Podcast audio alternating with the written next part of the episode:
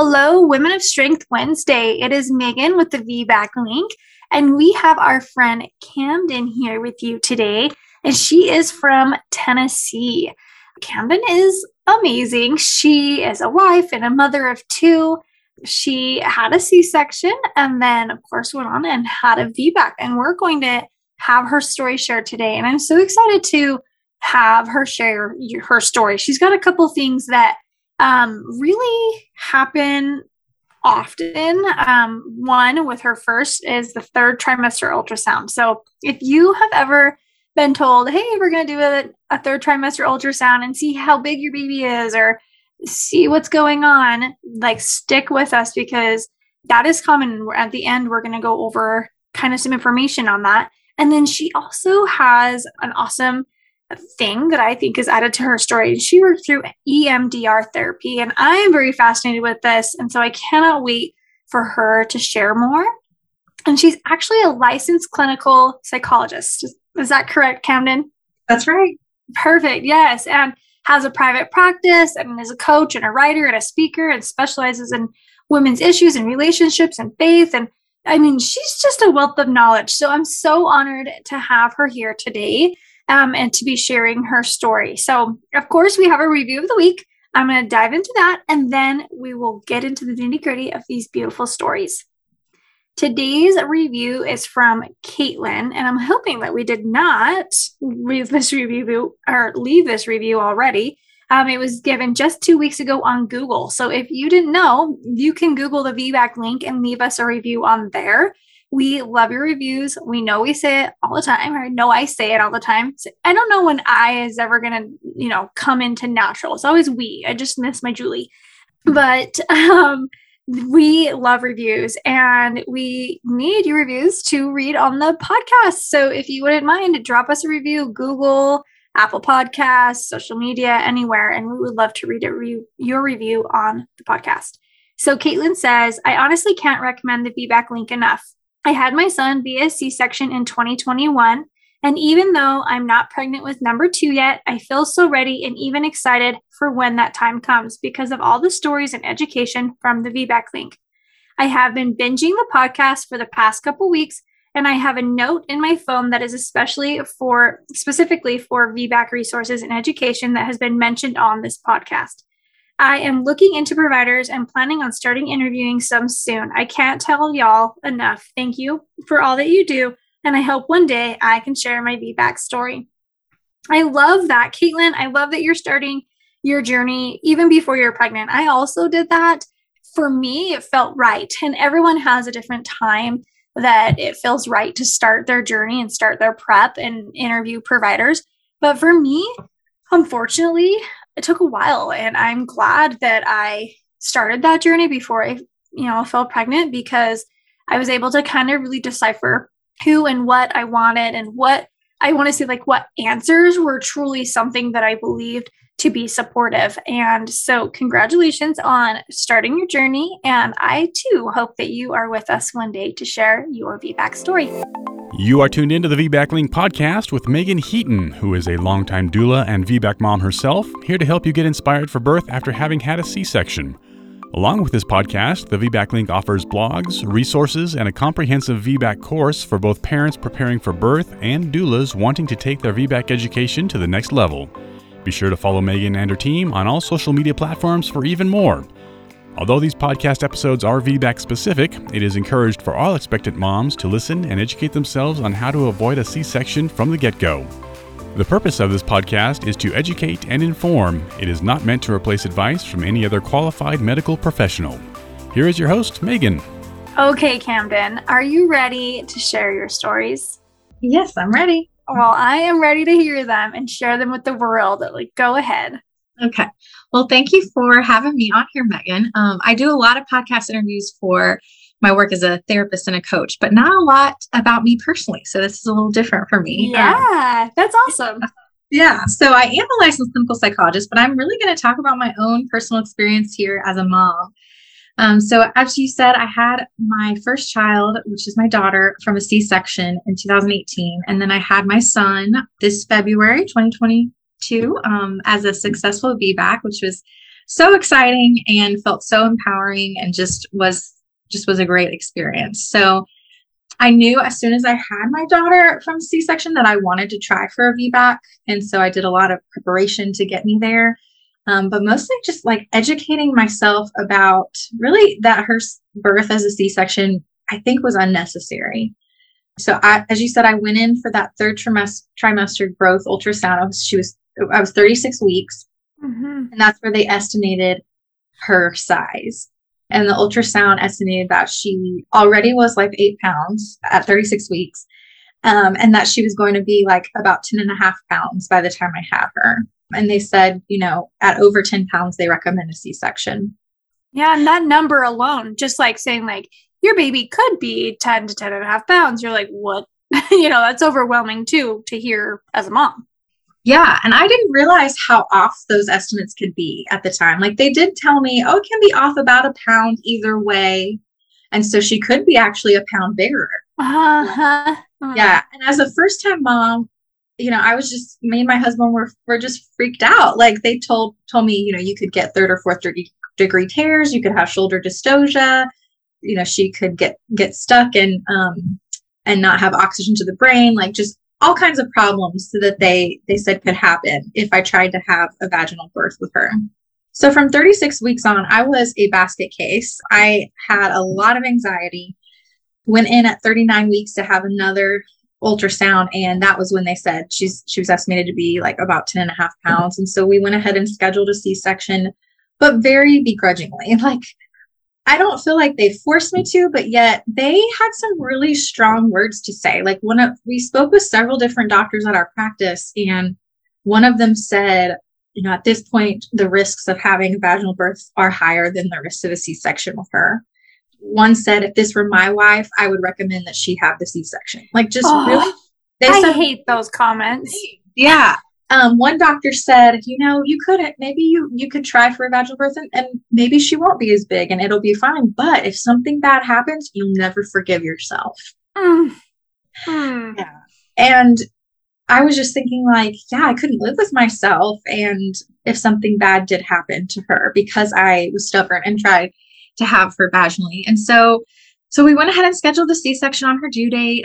Um, so I did not go into labor at all, didn't have contractions and or anything like that. The C-section went fine. She was healthy. She was nine pounds two ounces. So she was over a pound less than what they estimated, although still on the on the bigger side of um, things. But she was healthy. I was healthy they had thought I had gestational diabetes and I, had been tested so many times. I did not have it. So there was really no explanation for why she was a little bit on the bigger side.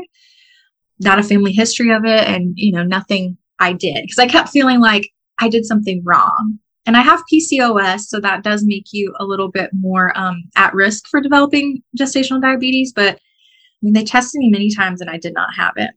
So I was relieved when she was born healthy and everything went fine. But then I had breastfeeding difficulties. I had low milk supply and they they encouraged me to supplement in the hospital because she she had lost weight. So it was like first the problem was she was too big and now she's losing too much weight. Um, so it was all really psychologically affected me. Like even though everything was healthy and safe and there were no complications and and my recovery was was also pretty good, I still felt psychologically traumatized from the experience. Mm-hmm. Well, and then you like were you felt as though, it, and this is what like my perception of it, like you felt as though you must place blame on mm-hmm. yourself for that. Like you were searching for like this reason when mm-hmm. like like you said, like it just happens. Like sometimes babies grow bigger. Like it just happens. Yeah, I kept, and I also had this sense this is so unfair because I've done everything right. Like I stayed active during my pregnancy. I watched what I ate with, you know, within moderation and I took my medication for PCOS. Like I I managed everything and stayed healthy and tried to do everything right and still just didn't get the the birth experience I wanted. Um, and then the breastfeeding difficulties and the low supply persisted. Um, so we just we supplemented with formula throughout her life, and um, I managed to keep breastfeeding and, and pumping, going back to work and everything. But I managed to do it for eight or nine months. So that that makes me proud that I kept up with it for that long with her. But um, But all of that contributed to developing postpartum depression and anxiety. And um, like I said, I am a psychologist and a therapist. I'm in do therapy in private practice, and so I was familiar with those signs and that that is a common occurrence. But but as a first time mom, I didn't realize this was more than the baby blues. I was crying every day for several weeks after her birth. I felt like a failure. I felt not good enough. And I just really grieved like my birth experience and also grieved like my life before becoming a mom. Even though I loved her, it was just so much responsibility, such a huge life change and identity change. And it was just a really tough transition.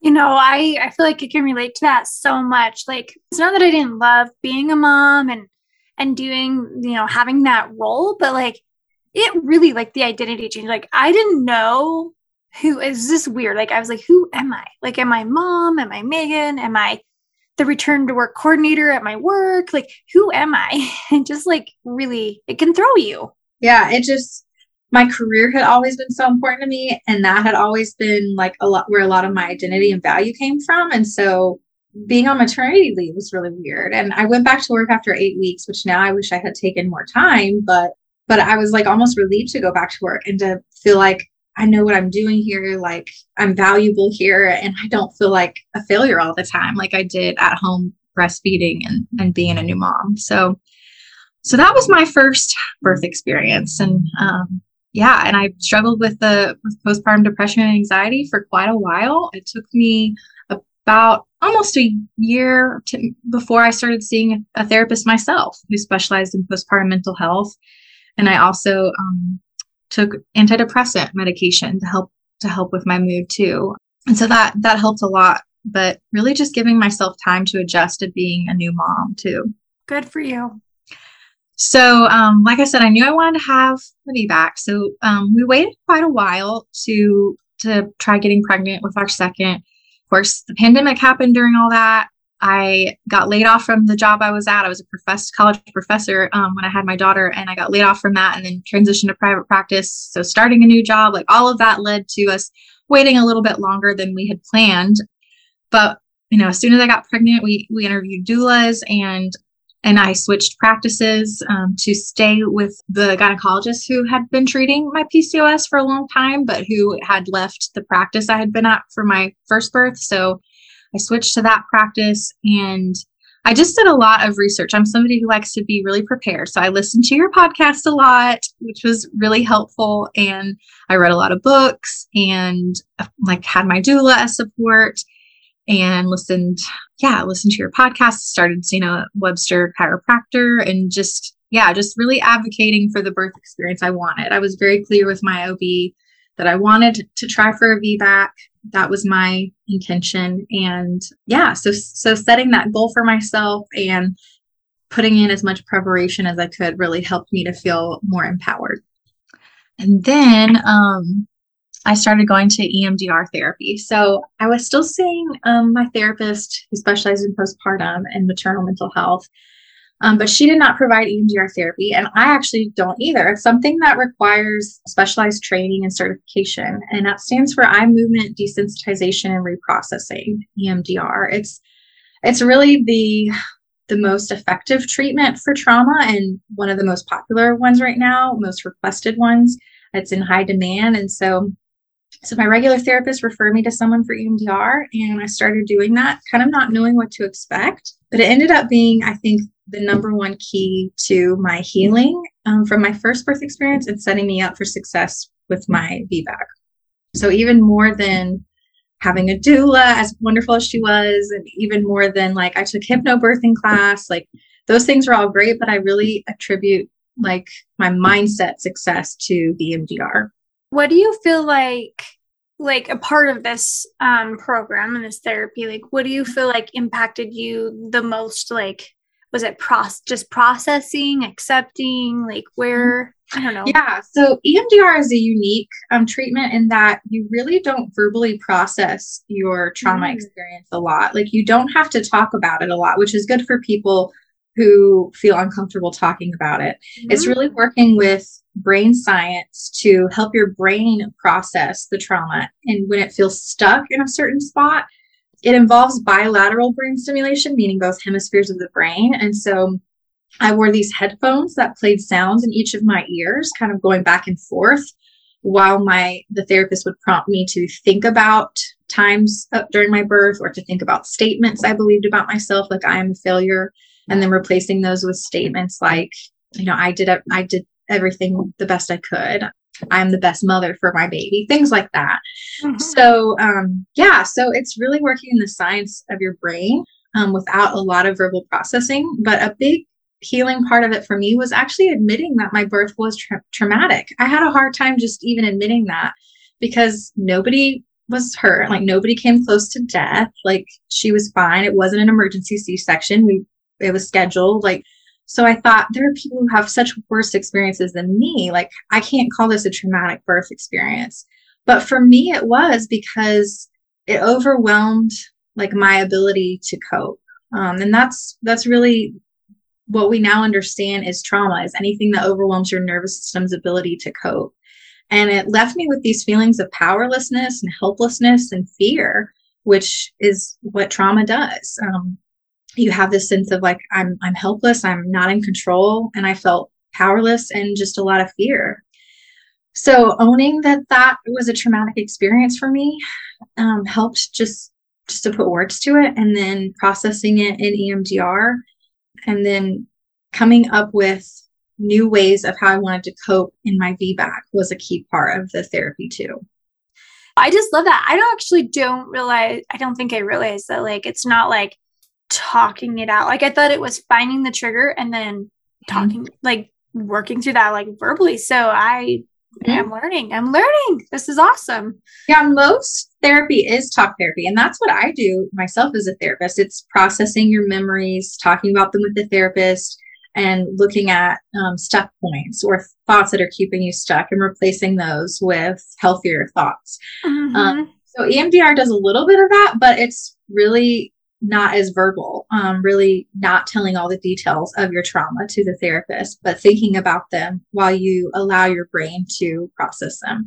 Yeah, I was going to say, like, learning, it's like a tool, learning how to, like, by yourself, solo, mm-hmm. work through those. And then, you know, learning how to even find out what is triggering or what what is affecting you. That's awesome. Cool. Yeah.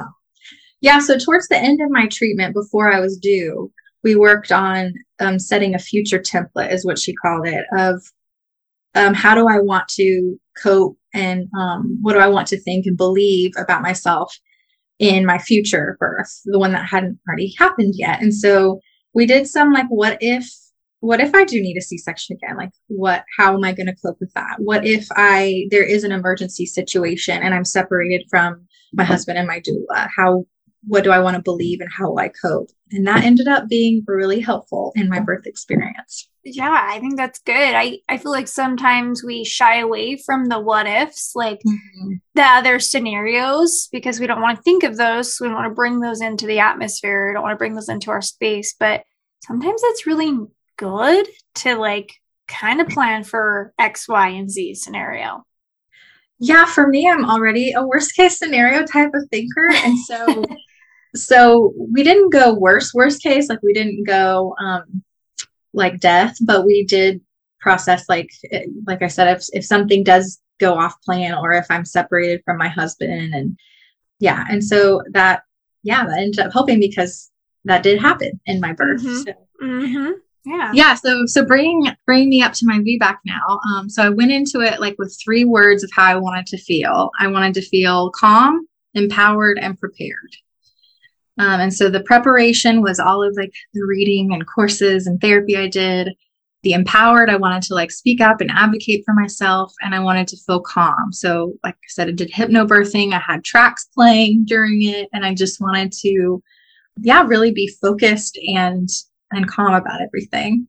And I think love that. able to, yeah. I absolutely love that. So you just picked those three words and like defined them yeah yeah those were the three words for me um and i was i was a few days overdue and I had listened to all of your episodes about due dates and and so I was getting a little anxious about, oh no, if I'm induced, that's going to lower my chance of success. Like I was getting a little anxious and nervous about it. Um, but I did agree to a membrane sweep um, when I was 40 plus three days. Um, and that ended up, I think, doing the trick because the next day I went into labor. Um, so that was, I saw the doctor on a Wednesday for the membrane sweep. On Thursday, I was like in early labor all day, like at home, just, you know, it's like every 30 minutes or so. And I was kind of tracking and told my doula what was going on, but I was still like walking around the house and like doing stuff. And then we decided to call my parents to come spend the night with us in case um, something happened during the night. And then the contractions definitely intensified Thursday night and like all through the night. I was um, doing my hypnobirthing breathing during the night during my contractions at home. Uh, and then Friday morning, I was in my bathtub at home and my water broke. So I was, yeah, I was going through contractions at home. My water broke. And so at that point, we did go to the hospital. Of course, I wanted to wait as long as possible. But when that happened, we felt like it was time. And we called my doula, we called my OB. And um, so we went in then, which was a Friday morning. So were things like picking up more active or just kind of went in because of that? yeah, I would definitely say it was more active. I was having to like concentrate, breathe more through them. They were a little bit closer together. They still weren't probably as close as um, we had planned, but it seemed to progress fairly fast at that home uh, or at awesome. that at that point. Yeah. So when we went into the doctor, I I declined the cervical check because I did not want to know how many centimeters I was dilated. I knew that was just gonna like either frustrate me and discourage me later on or like give me false hope or I don't know. I just like didn't want to know. Um, it doesn't really matter. Like it it mm-hmm. really doesn't. Like you're in labor, you're going to have a baby. Your body will tell you when it's time to have a baby. Yeah, and I was like not in a hurry. I was just I just wanted to, you know, kind of stay calm and let things come as they come. But the funny one, funny thing when we checked into the hospital, we we had called ahead of time, of course. So when we checked in, they said, "Oh, you're here for the TOLAC," and I said, "No, I'm here for a VBAC. We are VBACing it." so that was I know, right? And and like we talk about this. Um, we actually talked about this a little bit in our birth course, like about TOLAC versus VBAC and just the terminology, right? And you're like, mm-hmm. no, I'm here to VBAC. And like sometimes that can really actually throw someone off. Like, like really throw them off because they're like, well, no, like, no. Cause like trying, right? But like mm-hmm. I love that you're like, no, I'm here to VBAC. Like, yeah, you know, that's what I like, said. Just push it aside, push it aside, and say like, okay, I get that that's what you guys call it on a medical standpoint or TOLAC, a trial of labor after cesarean. Mm-hmm. But I'm I'm here to VBAC. So we'll just I'm just gonna keep saying that. right. Yeah. I was very determined and yeah, so I labored with my husband, my doula, and a really supportive nurse um, by my side. She was assigned to us, the nurse. and ended up being the same nurse who was there when I had the C section with my daughter in 2018. Um, and that felt really redemptive to me because she had actually been really supportive during my C-section and so kind. And so being able to see her and be there with her and her being a part of that experience, she didn't even remember us, but my husband and I remembered her. And that was just really cool being able to yeah. Some familiarity too, you yeah. know, like positive. That was a positive part of your last birth. It was. Yeah. So the hospital I was at had one room with a tub. And so I requested that room. I got it, which was so exciting. But then um, they they saw mec- meconium. Is that what it's called? In um, yeah, in, in, the yeah. in their water, meconium. It's yeah, baby yeah. poop, and it's actually a very common thing. We actually had a mom the other day write us and say, "Hey, I had a C-section because when my water broke, there was light meconium." And I was mm-hmm. like, "Oh, that's actually pretty common." Yeah, yeah, they saw that, but so they would not let me get in the tub because of that. I guess because of the increased risk risk of infection. Um, mm, yeah. Yeah. Every every hospital has their different policies. Yeah. Right? Mm-hmm. Yeah. So that was a bummer because I was really looking forward to that. I had used the tub uh, like weekly, if not more than that, at my home during my late the late weeks of my pregnancy when my back's really killing me and stuff. So that had been very calming for me. Um, so I did use the shower a little bit.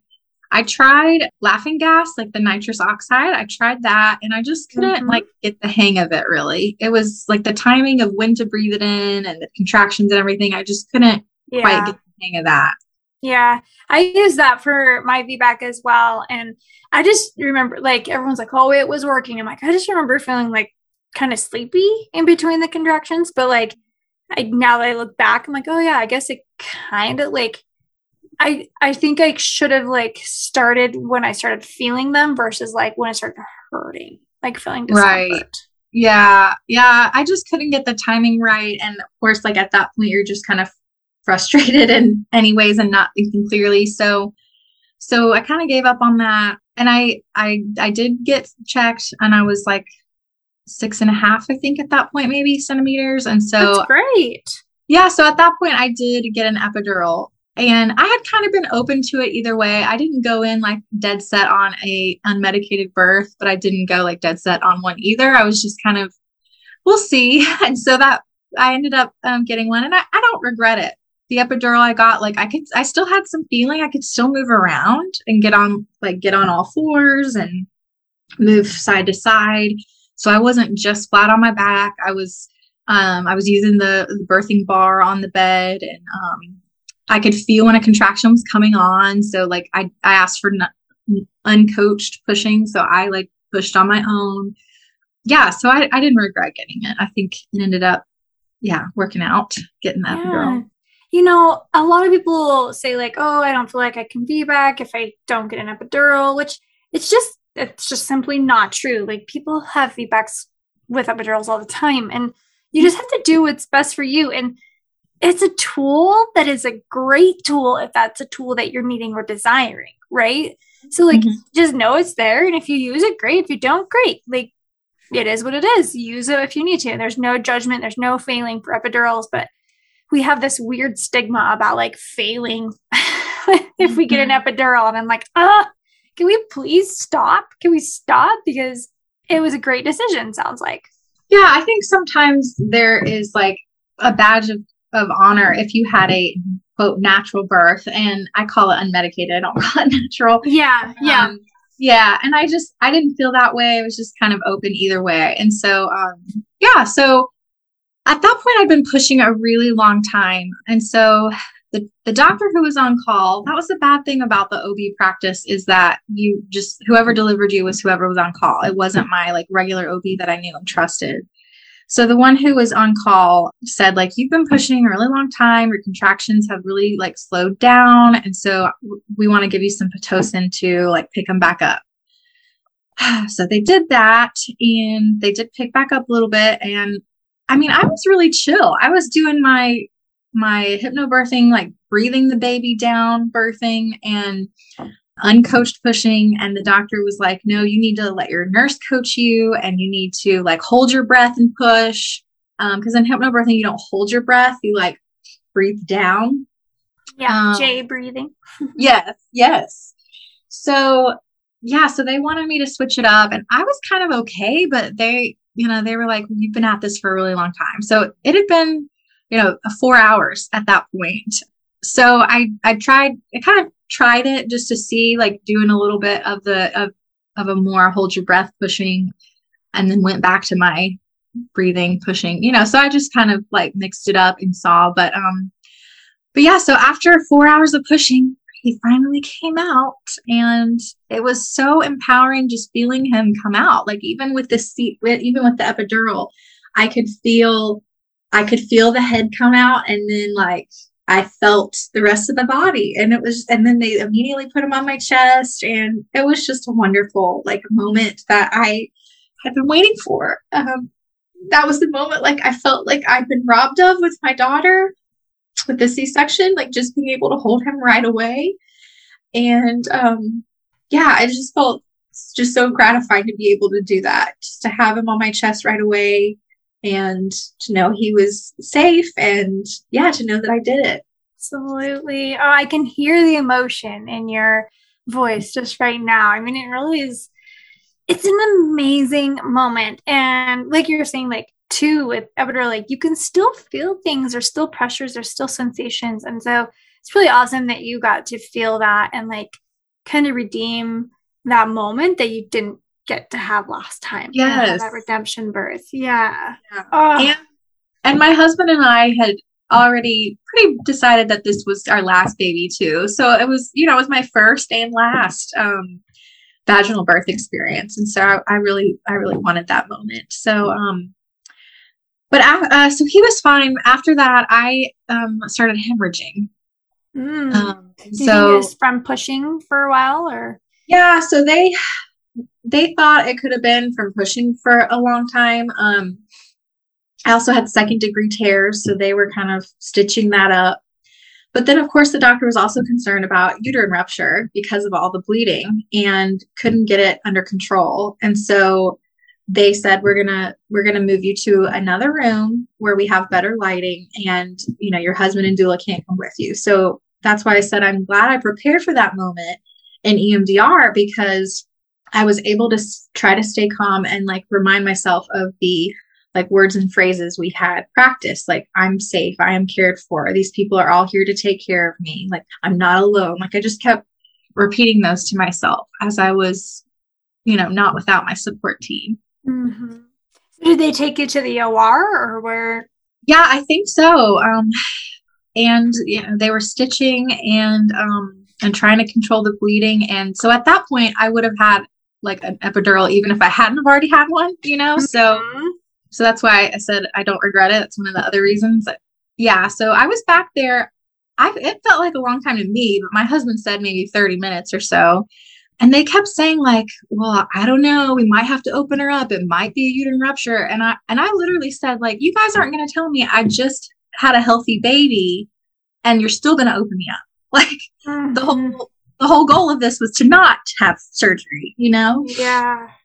Um, and I said, can't you like do an ultrasound to, you know, look at it? And so they did. They did do an ultrasound. And so they did not have to open me up, thankfully. But, but they did this thing, like put a balloon up inside you. Yeah. Mm-hmm. Mm-hmm. So to control the bleeding, they had to put a balloon and, um, and I had to keep that in until like the next day. So, um, yeah, so that was really unpleasant. Yeah, that it, that is like a hard way to you know to end like you know being taken away and having that issue and weirdly enough i also had some weird things like i had some like weird bleeding unsure after and it's just frustrating so like i just have this amazing birth and and then you have this weird ending you know that's maybe less ideal but i mean look at all that you did before mm-hmm. and what it did for you. Like it prepared you for that very moment. And you were probably meant to go through that for some reason. So you can help one of your patients down the road or connect with someone or share here on this story. So someone's like, oh, I yeah. had that moment too. And it's okay to like be bummed that that happened, you know, but you know, be happy for your VBAC. But sometimes things like that happen and and just like every VBAC is I mean every C section C section is not like butterflies. Sometimes every VBAC doesn't have all the warm fuzzy butterflies, right? There's little things here and there that happened. And I'm so sorry that you did have that happen, but I'm proud of you for staying strong and, and still carrying on your words. You advocated for yourself. Well, can we just do an ultrasound instead? Like you carried on those three words the whole time. Yeah. And you know that's something hard to do when you're alone so be proud of yourself for sure for that as well yeah i did i stayed calm and i i had prepared for that moment and you're right i did feel empowered still in that i could speak up and advocate for myself and ask questions and yeah mm-hmm. so i don't carry the same trauma over that moment even though maybe like maybe on paper it seems like more scary than a than my yeah. C-section. But I'm just gonna say that, right? Like if you uh-huh. look at it, then you're like, okay, well, scheduled C-section, still got baby, everything's good. But this one, she had like be pulled away from her support team by herself, had this procedure done. Like it sounds yeah. bigger and scarier. Yeah, I think because my baby was already there and he was fine, that gave me a lot of reassurance. And then I think, yeah, just my preparation and those phrases of I'm cared for. I'm I am I'm not alone. I'm mm-hmm. all these mm-hmm. people here are taking care of me. Like just reminding myself of that as there are like, you know, a dozen people all looking at your vagina. like I know, right? it just helps to remind yourself like they're all here to take care of me. So yeah, so so the bleeding, like they yeah, eventually got it under control. Um was able to recover and um, didn't have to have a tr- blood transfusion or anything like that. But it, it did make my recovery more um, challenging. And I think that was my biggest surprise with the VBAC. I had expected it to be the recovery to be so much easier than C section recovery. That's what I had always heard. Mm-hmm. And for me, it wasn't. It was probably smaller amounts of pain drawn out in a longer amount of time, if that makes mm-hmm. sense. Yeah, totally. Mm-hmm. Yeah, like my C section was like more intense pain, but a shorter amount shorter. of time. Mm-hmm. Yeah, the VBAC was, you know, it was hard to sit, it was hard to stand because of the tearing and all the swelling. Like I had a ton of swelling from pushing for four hours. Um, mm-hmm. Um, and then I was just weak and low energy because of losing so much blood. So I had to take iron and rebuild that up.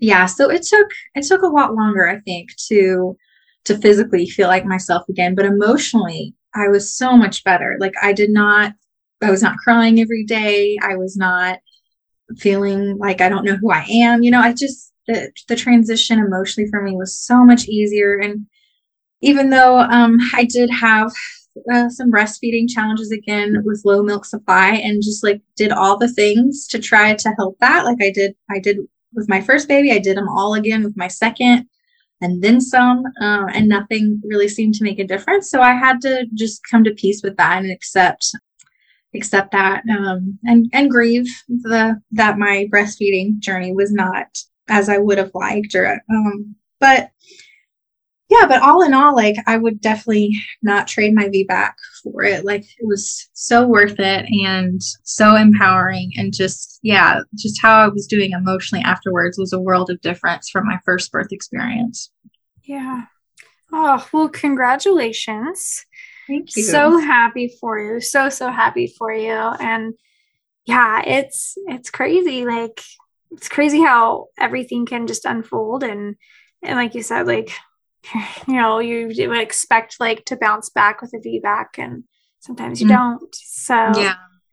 Yeah, I think that's that's helpful to know. I've I've mentioned that in the VBAC Link community Facebook group. I shared my birth story in there and and I've mentioned that to people that don't you know, don't think that something's wrong with you if the recovery is actually as hard or or harder in a different way than your mm-hmm. um mm-hmm. than your first birth. It's it's okay. And I'm doing pelvic floor PT again, and so that that's definitely helped because of um, some of the like pain from from the tears. Mm-hmm. Um, so mm-hmm. I definitely recommend that. Yeah, yeah, but yeah, it's been such a empowering experience overall. Good. Oh, well, I'm so happy for you. And um, I want to talk a little bit about our um, our blog that talks about the third trimester, um, mm-hmm. all about baby weight prediction and third trimester ultrasounds, because you did have it. And like you said, like, yeah, like it was not like, it wasn't like they said, oh, your baby's eight pounds right now.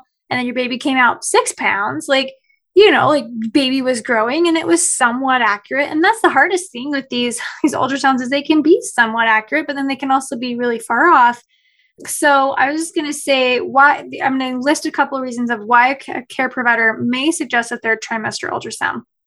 One, it may be because at the 20 week ultrasound, which is like the big anatomy one where a lot of people find out the gender, although people are finding out genders at like eight, nine weeks now, 10 weeks. Um, but at that that one, sometimes the the placenta is positioned low and covering the cervix, um, or called placenta previa, and so they're going to want to make sure that that placenta did in fact make its way up and get away from the opening of the cervix. That is a valid reason for an ultrasound. That's a really good reason because if the placenta for some reason did stay and cover the cervix, it it needs to be a C-section, right? You can't we can't have a baby vaginally for that reason. Um, confirming position. Maybe if we're unable to tell, or if you know we're suspecting baby's breech or or um, transverse, that may be something to do, or if maybe baby was breech and then they like did a version and they wanted to confirm the baby, you know, was head down, that would be a reason. Failed non stress test, if for some reason there was a non stress test, which I'm also learning that so many people are doing a million non stress tests during pregnancy for no real crazy reasons. Um, but if your provider ordered a non stress test, um, for a medical reason and is and it was non-reassuring sometimes they may do an ultrasound to just check everything and check fluid and things like that.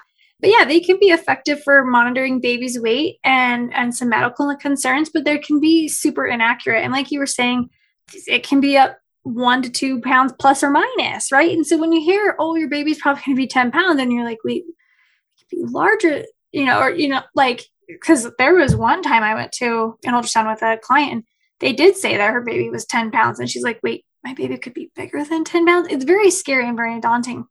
So yeah, like if your provider is suggesting a third trimester ultrasound, it's okay to question. It's okay to say, "Hey, I don't want to," or "Why are we doing this?" And then for them to just schedule a C-section, even just without like really inducing too, like those are not great. those are not great reasons. Like you said, like you never even got to labor, right? Right. Mm-hmm. So, so did they even like say like, "Hey, let's try"?